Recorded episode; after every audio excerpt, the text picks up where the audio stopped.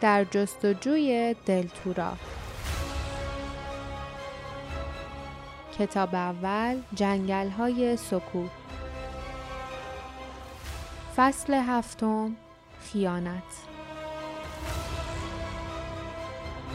شارن با فریادی خود را کنار شوهرش رساند و به آرامی کمکش کرد تا از جا بلند شود.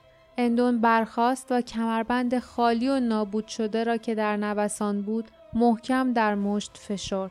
ناامیدی جارد را در بر گرفت. بلایی که همه از آن میترسیدند بر سرشان آمده بود. دشمن پیروز شده بود. خنده تمسخر آمیز ضعیفی را پشت سرش شنید. پرانداین میان آستانه در ایستاده بود. با آن ردای بلند و سیاه از همیشه بلندتر و استخوانیتر به نظر می آمد. اما گویی نقاب از چهرهش افتاده بود. آن حالت جدی و با وقارش از بین رفته بود. حالا چشمانش از طمع و پیروزی میسوخت و بیرحمی و خشونت بر لبانش سایه افکنده بود.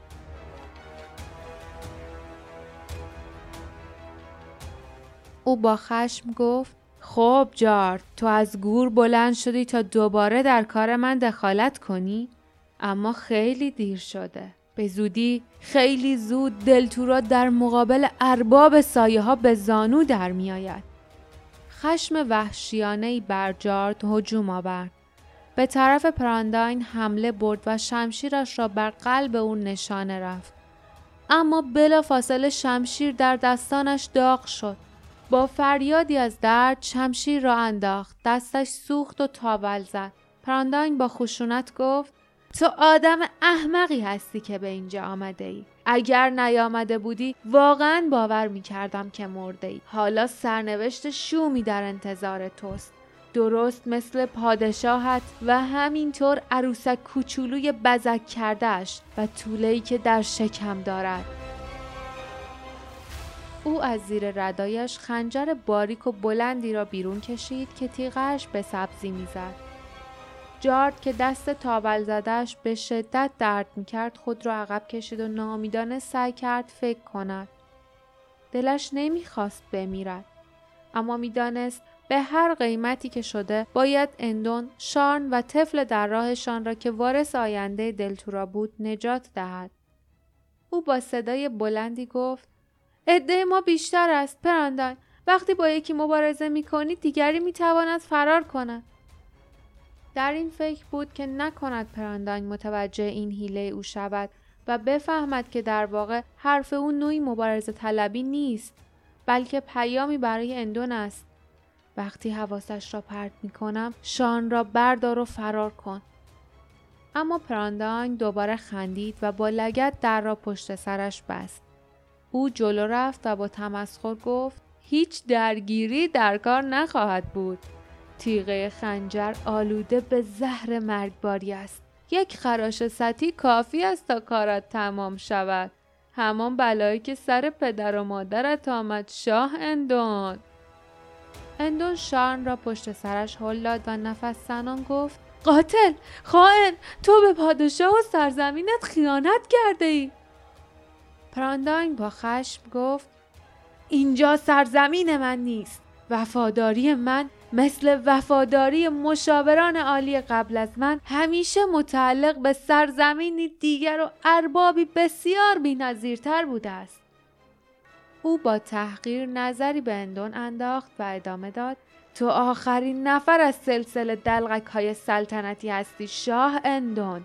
ما کم کم قدرت را از چنگ خانوادت درآوردیم تا اینکه شما دیگر چیزی نبودید جز عروسک های خیمه شب بازی. عروسک هایی که نخهایشان در دست های ما بود و بالاخره لحظه رسید که آخرین محافظتان را از شما گرفتیم. او با انگشت استخوانیش به زنجیر بافته شده ای اشاره کرد که در دست های اندون بود. بالاخره زنجیر لعنتی ساخت آدین آهنگر از هم باز شد. دیگر کمربند دلتورایی وجود ندارد.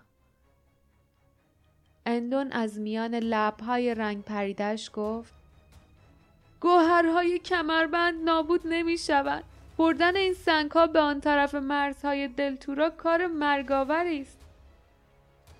پرانداین با بیرحمی خندید. آن گوهرهای گرانبها از هم جدا شده و به جای دوری منتقل شدند. آنها را در جایی پنهان کردیم که کسی جرأت ندارد به سراغشان برود. وقتی شما و طولتان بمیرید به هر حال پیدا کردن آنها دیگر سودی ندارد. اتاق در تاریکی فرو رفت و ردی بیرون برج قرید. چشمان پرانداین از پیروزی درخشید او آهسته گفت ارباب سایه ها دارد می آید. شارن مقابل دیوار کس کرد و ناله سر داد. بعد انگار که چیزی می شنود پاورچین پاورچین به سوی پنجره باز رفت و بیرون را نگاه کرد. نه رو به آسمان سیاه بلکه به طرف پایین رو به سوی پایین برج لحظه بعد او به عقب پرید و دستش را روی دهانش گذاشت. گویی می‌خواست فریادی را فرو دهد. پرانداین ناگهان متوجه شد و با خشم گفت موضوع چیست؟ شان سرش را به چپ و راست تکان داد و با لکنت گفت هیچی هیچی اشتباه کردم چیزی آنجا نیست. جارد با ناامیدی فکر کرد آه شارن حتی یک بچه هم می‌تواند بفهمد که دروغ می‌گویی. متشکریم. اما هر کسی که به کمک آمده سرنوشت شومی در انتظارش است. برانداین در حالی که به آن سوی اتاق می‌رفت به اندون و جارد گفت سر جایتان بمانید وگرنه شان فوری کشته می شود. همین که پرانداین دستش را به طرف شان دراز کرد او خود را عقب کشید و دوباره فریاد زد. نه نه بیرون را نگاه نکن کسی آنجا نیست. پرانداین با عصبانیت گفت که نظر تو این است؟ و سر و شانه هایش را از پنجره باز بیرون برد. یک لحظه بعد شان پشت سر او خم شد دستانش را دور زانوان پرانداین حلقه کرد و او را از زمین بلند کرد و از پنجره بیرون انداخت. جارد و اندون بر جا میخکوب شده بودند. آنها صدای فریاد دشمنشان را که از آن ارتفاع به طرف زمین سخت شیرجه می‌رفت میشنیدند. هر دو حیرت زده به قامت کوچکی خیره مانده بودند که از کنار پنجره رو به آنها برمیگشت شارن با خونسردی گفت همیشه در تالار بزرگ قصر دلقک های کوچک را می دیدم که از آن پایین دلقک های بزرگتر را گیج می کردن. با خودم گفتم از کجا معلوم که من نتوانم این حیله را به کار ببندم و مؤثر واقع نشود جارد با لکنت گفت از, از پنجره چه دیدی؟ شارن سرش را تکان داد و گفت هیچی همانطور که به او گفتم اما می‌دانستم که حرفم را باور نمی کند و می‌دانستم که خم می شود تا بیرون را ببیند. چرا باید از عروسک کوچولوی بزک کرده ای مثل من بترسد؟ جارد با تحسین به او خیره شد و بعد رو به اندون گفت تو درست مثل من از همسر شانس آورده ای.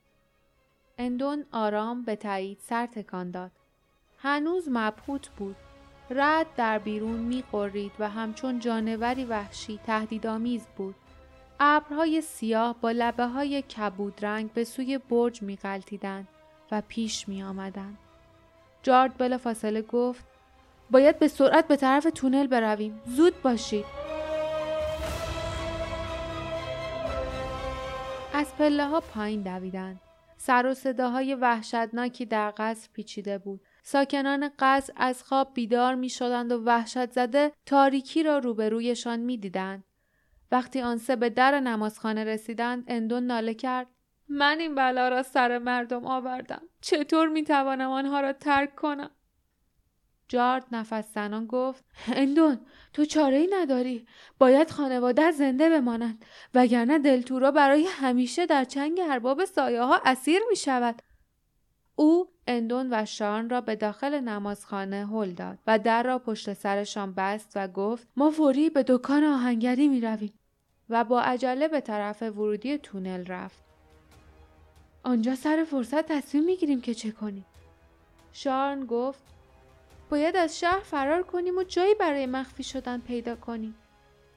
اما اندون در حالی که مشتی فولاد در هم تنیده را که زمانی کمربند دلتورا بود در دست می فشرد فریاد زد. نمی‌توانم فرار کنم و مخفی شوم. باید گوهرها را پیدا کنم و آنها را به سر جایشان روی کمربند برگردانم. بدون آنها درماندم و سرنوشت شومی در انتظار دلتوراست جارد نگاهی به چهره نگران شارن انداخت و دست دوستش را گرفت و محکم گفت گوهرها باید پیدا شوند اما تو کسی نیستی که باید آنها را پیدا کنی اندون. ارباب سایه ها به جستجوی تو می آید تو باید مخفی شوی و منتظر بمانی. اندون با ناامیدی گفت اما اگر قبل از پیدا شدن گوهرها و درست شدن دوباره کمربند من بمیرم آن وقت چه؟ کمربند فقط وارث حقیقی آدین را می‌شناسد و تنها برای من میدرخشد. جارد دهان باز کرد تا چیزی بگوید اما فکر بهتری به ذهنش رسید. به زودی اندون می‌فهمید که مردمش دیگر به او اعتماد ندارند. پس کمربند دلتورا دیگر برای او نخواهد درخشید. شارن به آرامی کنار همسرش رفت و آهسته گفت عزیزم فراموش نکن که فرزند ما هم وارث آدین است اندون با دهان باز به شارن خیره شد شارن با غرور زنجیر را بلند کرد و گفت اگر ارباب سایه ها می تواند صبور باشد پس ما هم می توانیم. از حالا به بعد خودمان را از دست او پنهان می کنیم. اما آنطور که او فکر می کند نه از ترس جانمان بلکه به خاطر حفظ کودکمان و آماده شدن برای آینده او با محبت دست همسرش را نوازش کرد و ادامه داد. سالها خواهد گذشت. شاید ما بمیریم اندون. اما فرزندمان پس از ما زنده خواهد ماند. او دشمن را از سرزمینمان بیرون خواهد کرد. دوباره به حکومت خواهد رسید. جارد از شهامت شارن هیجان زده شد. و شهامت پیدا کرد تا با هر آنچه باید انجام دهد روبرو شود. اندون شارن را به سوی خود کشید و زمزمه کرد. تو واقعا برای من محبتی هستی اما متوجه نیستی که بدون کمربند فرزندمان نمی‌تواند ارباب سایه ها را شکست دهد. گوهرها جارد حرف او را قطع کرد و گفت روزی گوهرها پیدا خواهند شد. زن و شوهر به او نگاه کردند. جارد به سرعت گفت بعدا در دکان آهنگری درباره این موضوع صحبت می کنی.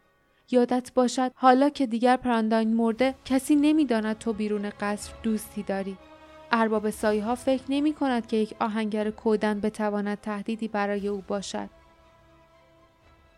اندون گفت حالا می روی تا گوهرها را پیدا کنی؟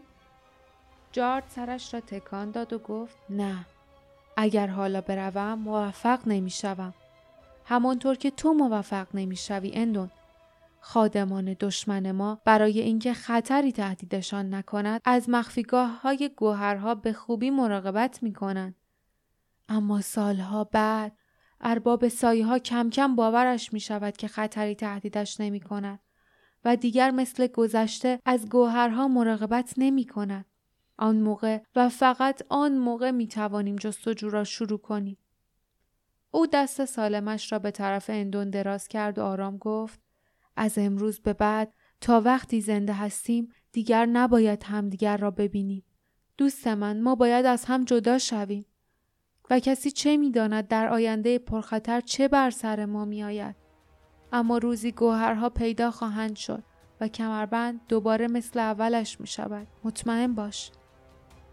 اندون دست جارد را میان دو دستش گرفت و سرش را خم کرد. بعد ناگهان دیوارهای نمازخانه چنان لرزیدند که انگار قصر مورد حجوم باد شدیدی قرار گرفته بود.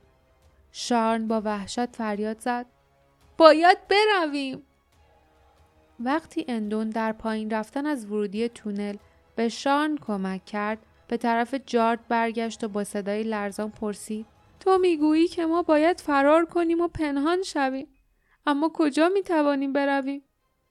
جارد جدی گفت با آمدن ارباب سایه ها سالهایی سراسر تاریکی و آشفتگی خواهیم داشت. بسیاری از مردم به دهکده ها خواهند رفت. همسایه ها از دیدار یکدیگر محروم خواهند شد و زندگی مثل سابق نخواهد بود. اما همین آشفتگی به نفع ما خواهد بود. اندون گفت تو فکر جایی را کرده ای؟ جارد آهسته گفت شاید خطرناک باشد اما اگر مایل باشی ارزش دارد که شانست را امتحان کنی. اندون دیگر چیزی نپرسید. او به دنبال همسرش وارد تونل شد. جارد پس از او وارد تونل شد و سنگ مرمر بالای سرش را به جای اولش برگردان طوری که کسی نمی توانست بگوید آنها کجا رفتند. همین که آخرین روشنایی نمازخانه محو شد و تاریکی او را در بر گرفت به فکر آنها افتاد و قلبش به درد آمد. از وقتی زندگی مشترکشان را آغاز کرده بودند روزگار سختی را پشت سر گذارده بودند. اما با این حال خوشبخت بودند. حالا همه چیز به پایان رسیده بود. ترس و گرفتاری از راه رسیده بود. سالهای بی پایان انتظار. هنگامی که دلتورا در زیر یو ارباب سایه ها ناله سر می دهد. و فقط زمان می تواند بگوید که آن موقع چه پیش خواهد آمد.